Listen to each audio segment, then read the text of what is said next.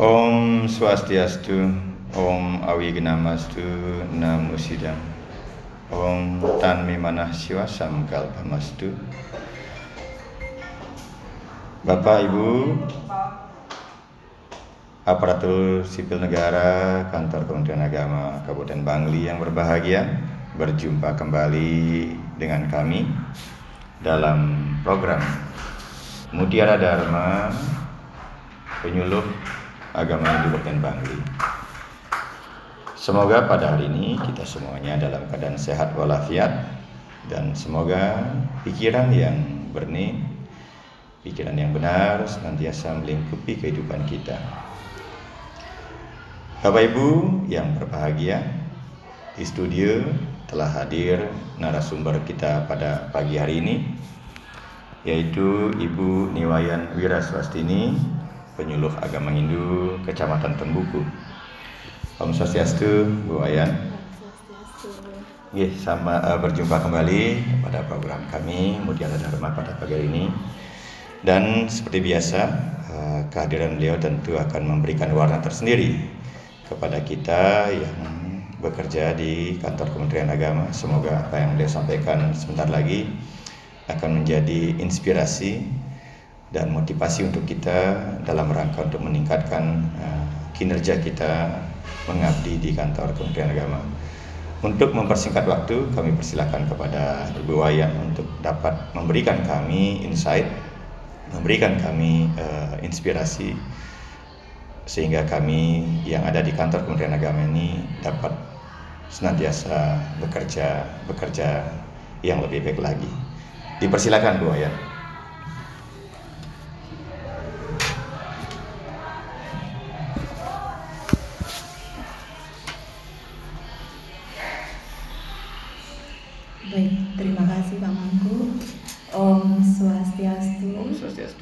Selamat pagi Bapak Ibu eh, para ASN di lingkungan Kementerian Agama Kabupaten Bangli.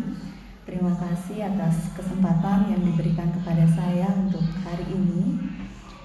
Pada kesempatan ini saya akan menyampaikan tentang pentingnya mengendalikan pikiran, perkataan, dan perbuatan di masa pandemi. Tentunya kita tidak pernah menduga pandemi COVID-19 akan terjadi seperti sekarang ini. Pandemi ini membawa perubahan yang sangat besar dalam kehidupan manusia. Menghadapi situasi seperti sekarang ini, tidak jarang kita akan merasa tertekan dan stres karena tidak pernah siap dengan perubahan-perubahan hidup yang akan dilalui. Perubahan rutinitas yang terjadi akibat pandemi ini juga menyebabkan stres, terlebih lagi situasi seperti ini belum ada kepastian kapan akan berakhirnya. Menghadapi hal ini sangatlah penting dilakukan kontrol diri atau pengendalian diri untuk tetap bisa menjaga kesehatan tubuh dan mental kita tetap seimbang di masa pandemi ini. Terdapat tiga hal yang sangat berperan penting dalam menjaga keseimbangan, kesehatan tubuh, dan pikiran saat ini, yaitu dengan tetap mengontrol pikiran, perkataan, dan perbuatan. Ketika kita berbicara tentang pengendalian pikiran, perkataan, dan perbuatan, maka salah satu ajaran susila di dalam agama Hindu yang dapat dijadikan pijakan adalah Tri Kaya Parisuda. Tri artinya tiga, kaya artinya perbuatan, kegiatan atau wujud. Dan parisuda berarti baik, bersih, suci atau disucikan. Trikaya Parisuda adalah tiga dasar perilaku yang harus disucikan, yaitu pikiran, perkataan, dan perbuatan. Bagian dari Trikaya Parisuda adalah Manacika Parisuda yang artinya berpikir yang suci atau benar. Wacika Parisuda yang artinya berkata yang benar dan Kayika Parisuda yang artinya berbuat yang benar. Maksud berpikir, berkata, dan berbuat yang benar ini dianggap benar jika selalu mengacu pada pandangan dharma atau kebenaran.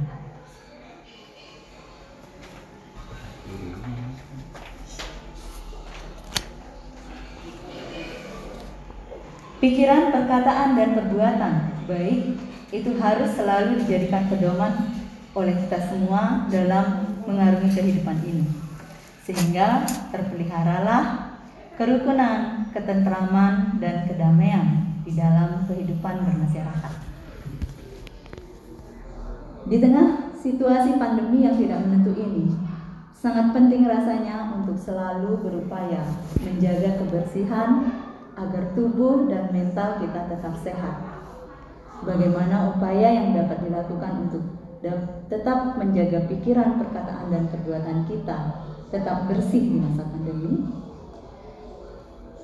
Kita akan ulas satu persatu. Pertama, pikiran yang bersih atau manacika parisuda.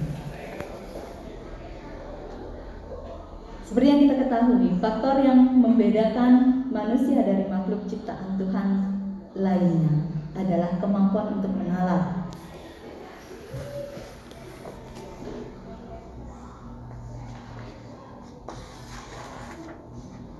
Dengan kemampuan menalar ini, manusia mampu berpikir logis serta membedakan yang baik dan yang buruk. Pikiran menjadi konsep yang pertama dibahas dalam posisi ini sebagai raja indria yang mengendalikan seluruh indria di dalam diri manusia. Selain itu, pikiranlah yang akan menuntun manusia untuk berkata dan bertindak. Seperti temuan di dalam Pustaka Suci Sahasa Muscaya diuraikan sebagai berikut. Pikiranlah yang merupakan unsur yang menentukan jika penentuan perasaan hati telah terjadi, maka mulailah orang berkata atau melakukan perbuatan. Oleh karena itu, pikiranlah yang menjadi pokok sumbernya. Selanjutnya di dalam Sarasa Muscaya Sloka 80 juga diuraikan Sebab yang disebut pikiran itu adalah sumbernya nafsu. Ialah yang menggerakkan perbuatan yang baik ataupun buruk. Oleh karena itu pikiranlah yang segera patut diusahakan pengekangannya atau pengendaliannya Pikiran merupakan raja bagi kehidupan manusia. Apa yang dipikirkan, itulah yang direspon oleh tubuh untuk dilaksanakan. Dalam buku karya Simananda, ketika manusia berpikir, maka demikianlah ia jadinya. Manusia diciptakan oleh pikiran. Apa yang dipikirkannya, maka demikianlah ia jadinya. Berpikirlah Anda bahwa Anda kuat, maka Anda akan menjadi kuat.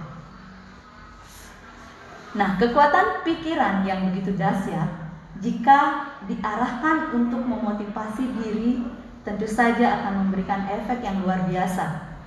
Sehingga tidak mengherankan jika kajian-kajian mengenai cara kerja pikiran digencarkan dengan tujuan untuk mengarahkan diri manusia kepada kehidupan yang jauh lebih baik.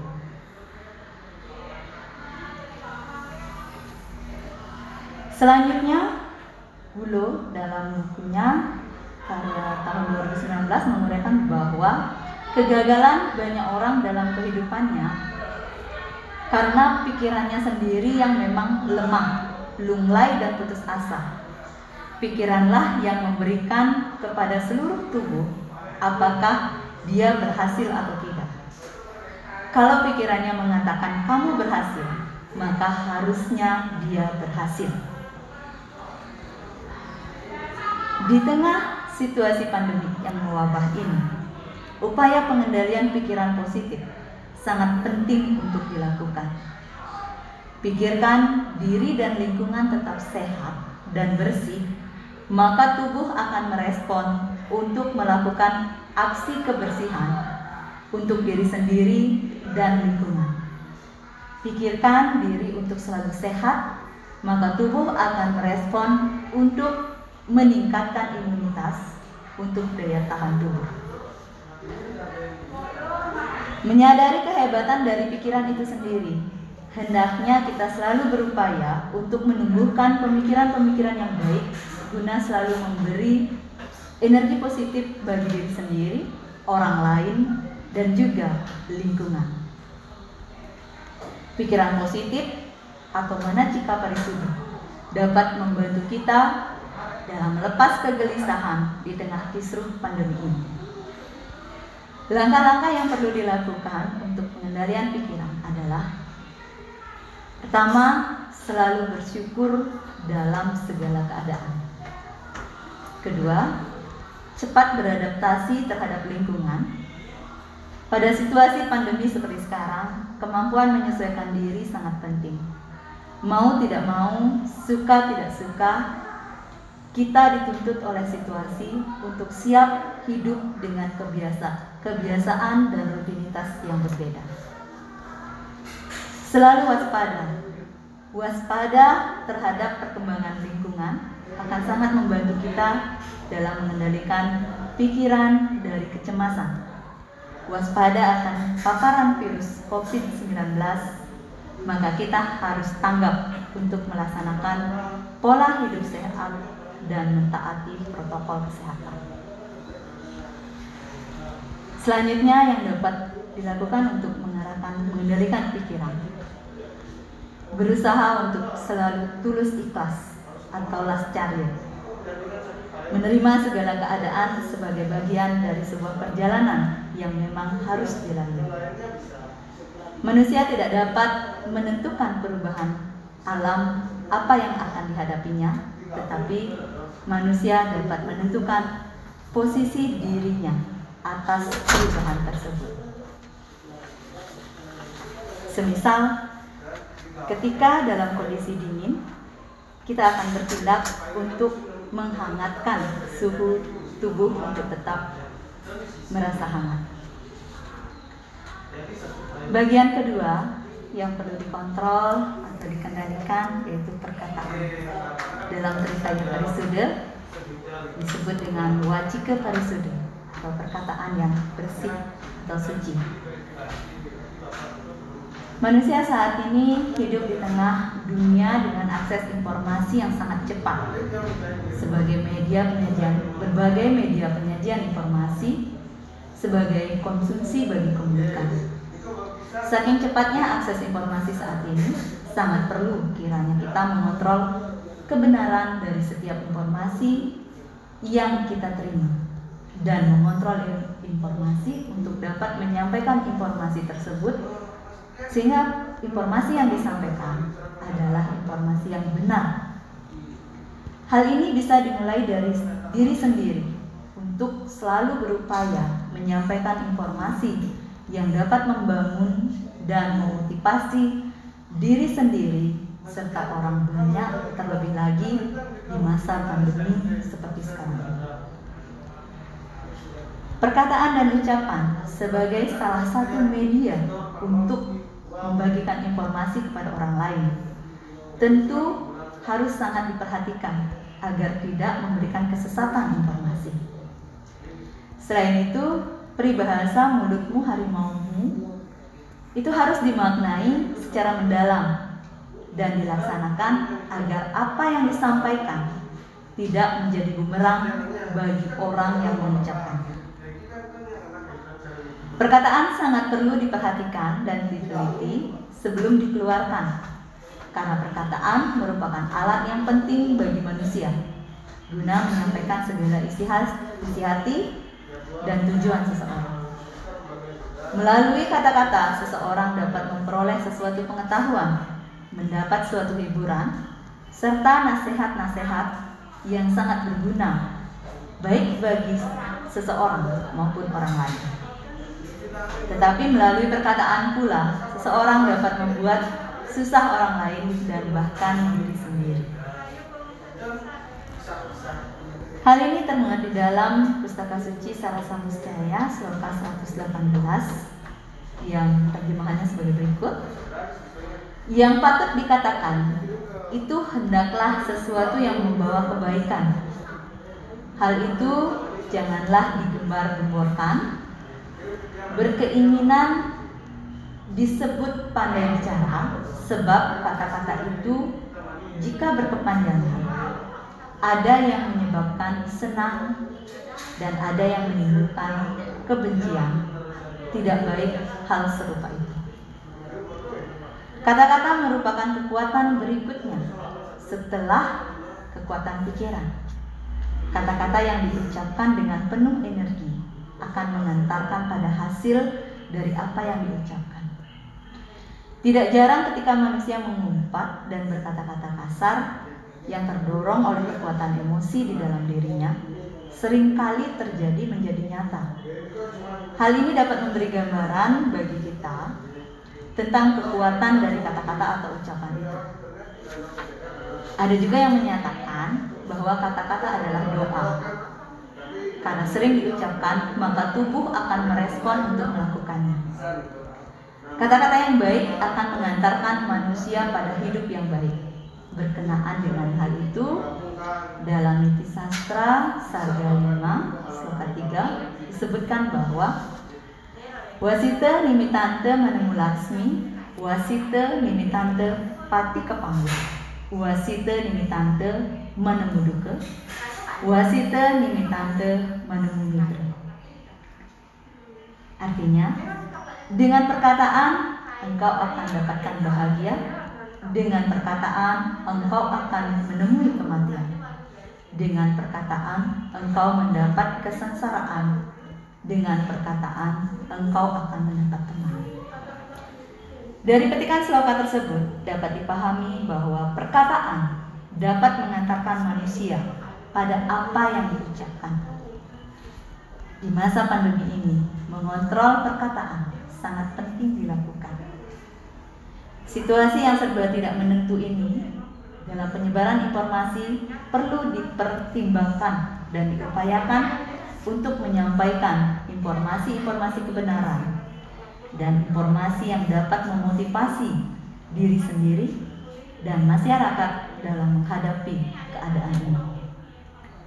Hal-hal yang dapat dilakukan dalam mengendalikan perkataan antara lain Berupaya selalu berkata-kata positif.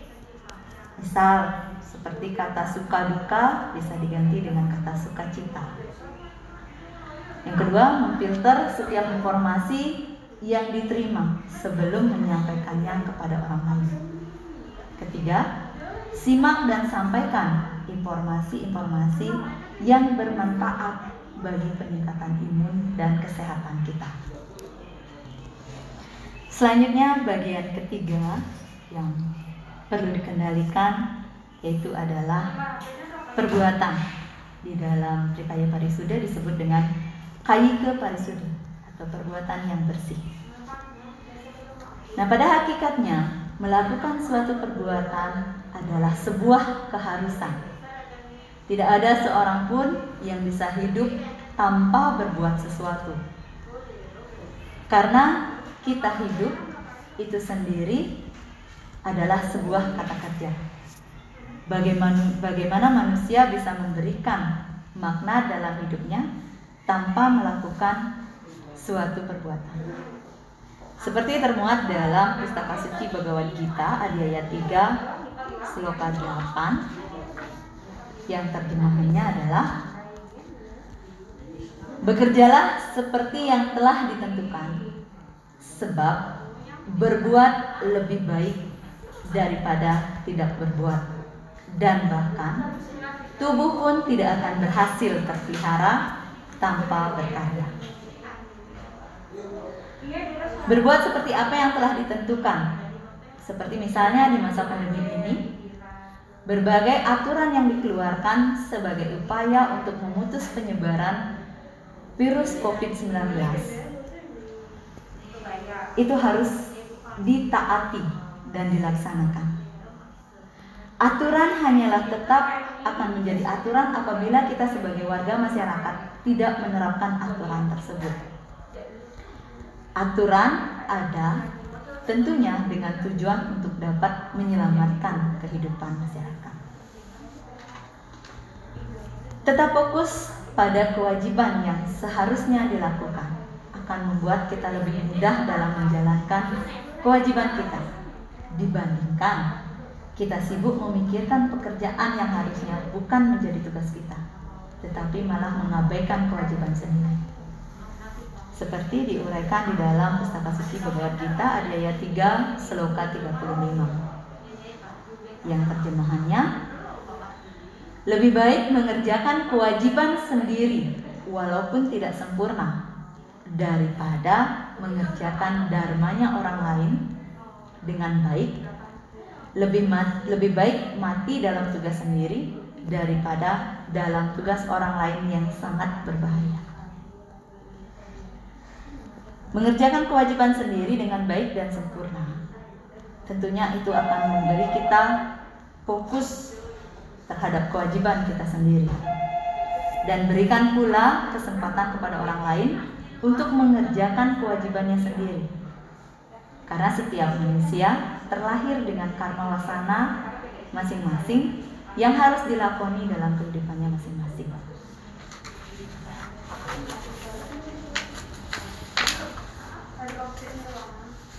Nah, upaya dalam mengendalikan perbuatan agar tetap fokus pada kewajiban sendiri di masa pandemi ini, tentunya yang pertama adalah melaksanakan kewajiban dengan tetap mentaati dan melaksanakan protokol kesehatan. Yang kedua, berolahraga untuk meningkatkan imunitas tubuh. Yang ketiga, tetap fokus dan tanggung jawab dalam mengerjakan kewajiban sendiri. Demikian yang bisa saya sampaikan pada kesempatan hari ini. Dengan mampu mengendalikan pikiran, perkataan, dan perilaku kita di masa pandemi ini, maka kita pun akan bisa lebih mudah beradaptasi dengan setiap perubahan yang terjadi akibat pandemi ini. Mengarahkan pikiran untuk selalu bersyukur atas segala kondisi yang ada. Berupaya menerima segala keadaan dengan ikhlas dan lapang dada selalu berupaya untuk berkata-kata positif, menerima dan menyebarkan informasi yang dapat memotivasi diri sendiri dan orang banyak, serta tetap fokus dengan segala tugas dan kewajiban sendiri. Tentunya dengan tetap melaksanakan protokol kesehatan, itu akan memudahkan kita melewati masa-masa sulit selama pandemi selalu berucap syukur, amal bahagia kepada Tuhan. Tetap utamakan kesehatan dan kebahagiaan agar ini kita tetap terjaga. Bersahabatlah dengan lingkungan dan tetap lakukan 5M agar kita semua terhindar dari paparan virus COVID-19. Diri kita sehat, orang lain sehat, sehat untuk semua. Terima kasih. Om Santi Santi Santi. Om. Matur semua Bu Wayan luar biasa sekali uh, apa yang tadi telah dipaparkan dan tentunya kita semua sudah mendengar dengan seksama uh, bahwasanya uh, apa yang beliau sampaikan adalah hal-hal yang uh, sederhana tetapi juga adalah merupakan inti sari dari kehidupan kita. Kalau saya menyimak tadi bahwa apa yang dia sampaikan uh, tidak ada satu manusia pun di dunia ini yang bisa terlepas dari ketiga hal itu. Berpikir berbuat eh berkata-kata dan berbuat. Uh, bapak ibu uh, ASN kantor Kementerian Agama yang berbahagia.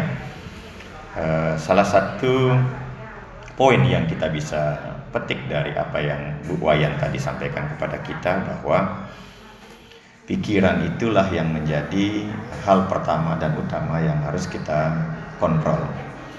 Karena setiap aksi dan reaksi yang terjadi dalam pikiran ini akan berimbas kepada bagaimana kita berucap dan bagaimana kemudian kita bertindak.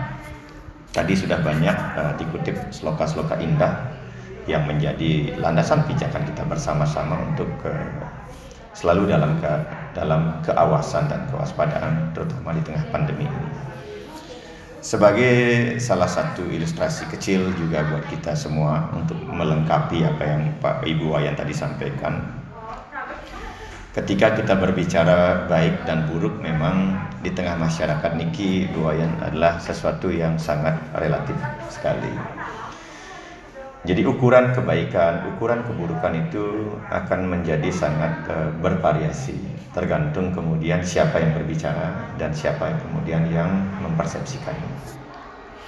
Karena kebenaran itu selalu saja uh, tidak bisa ukurannya mutlak. Saya contohkan sederhana. Uh, teori hedonis misalnya hedonis ini berarti kaitannya semuanya orientasinya adalah orientasi uh, kepuasan. Segala sesuatu yang bisa memberikan kepuasan pasti dianggap baik. Dan segala sesuatu yang kemudian tidak memuaskan pasti dianggap tidak baik. Sama seperti pandemi hari ini. Ya. Ada orang yang tidak puas dan ada orang yang tidak, ya ada yang puas. Yang tidak puas, kapan ini berakhir? Maka akan menganggap bahwa pandemi ini sesuatu yang tidak baik. Tapi bagi para penjual masker, ya, penjual masker, penjual hand sanitizer, penjual vitamin, penjual antigen dan lain sebagainya, ini tentu suatu yang sangat baik karena akan menguntungkan. Ini teori hedonis. Kemudian ada teori vitalis, vitalisme. Vitalisme ini berkaitan dengan kekuatan. Setiap yang kuat dianggap baik, begitu tidak kuat dianggap tidak baik. Gitu. Jadi sama seperti kendaraan pada saat kendaraan itu baru masih bagus kuat bisa mengantarkan kita ke mana-mana kita anggap motor itu masih baik. Namun begitu motor itu mengalami kerusakan dan kemudian tidak e, bisa mengantarkan kita ke mana-mana dengan penuh e, apa kita anggap motor itu sudah tidak baik. Itu teori vitalisme.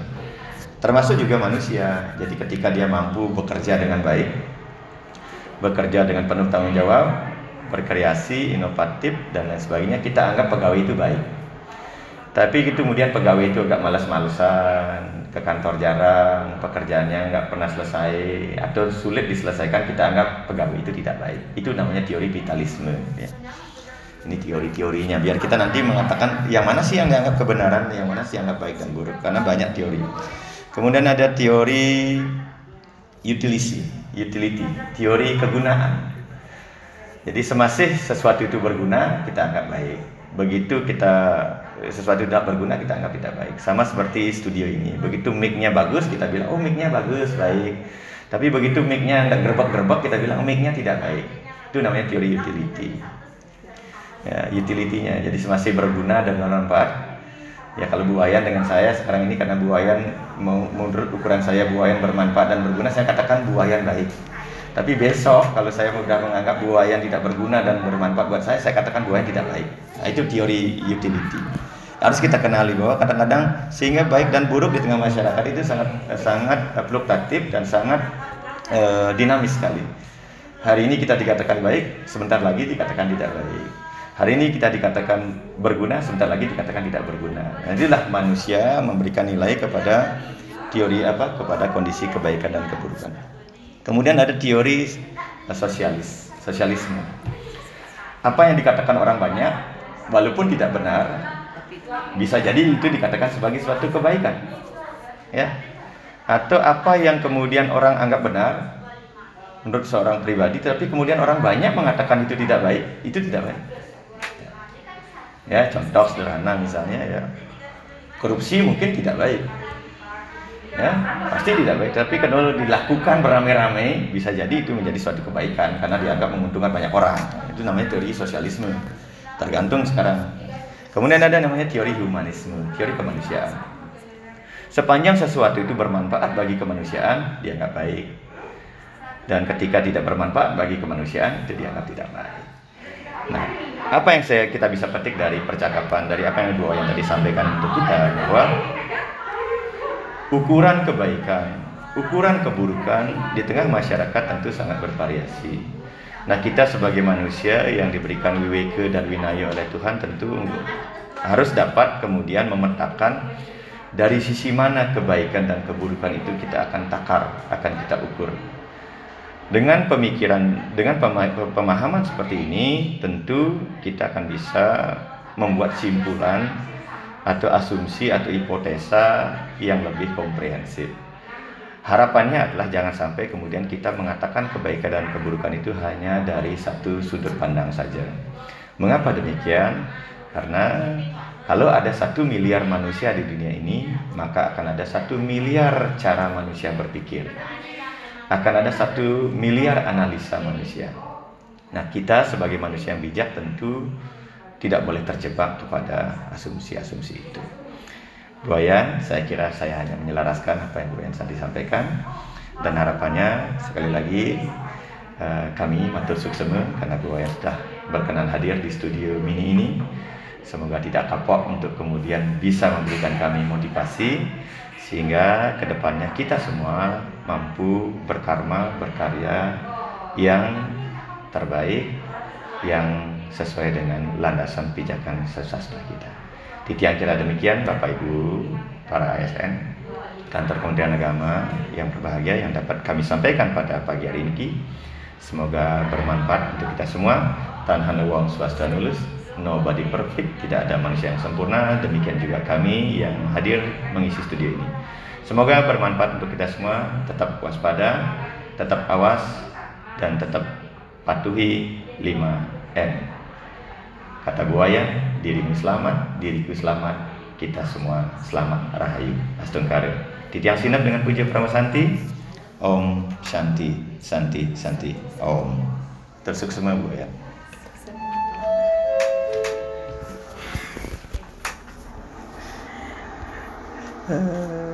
saya punya tulisan pendek zaman dulu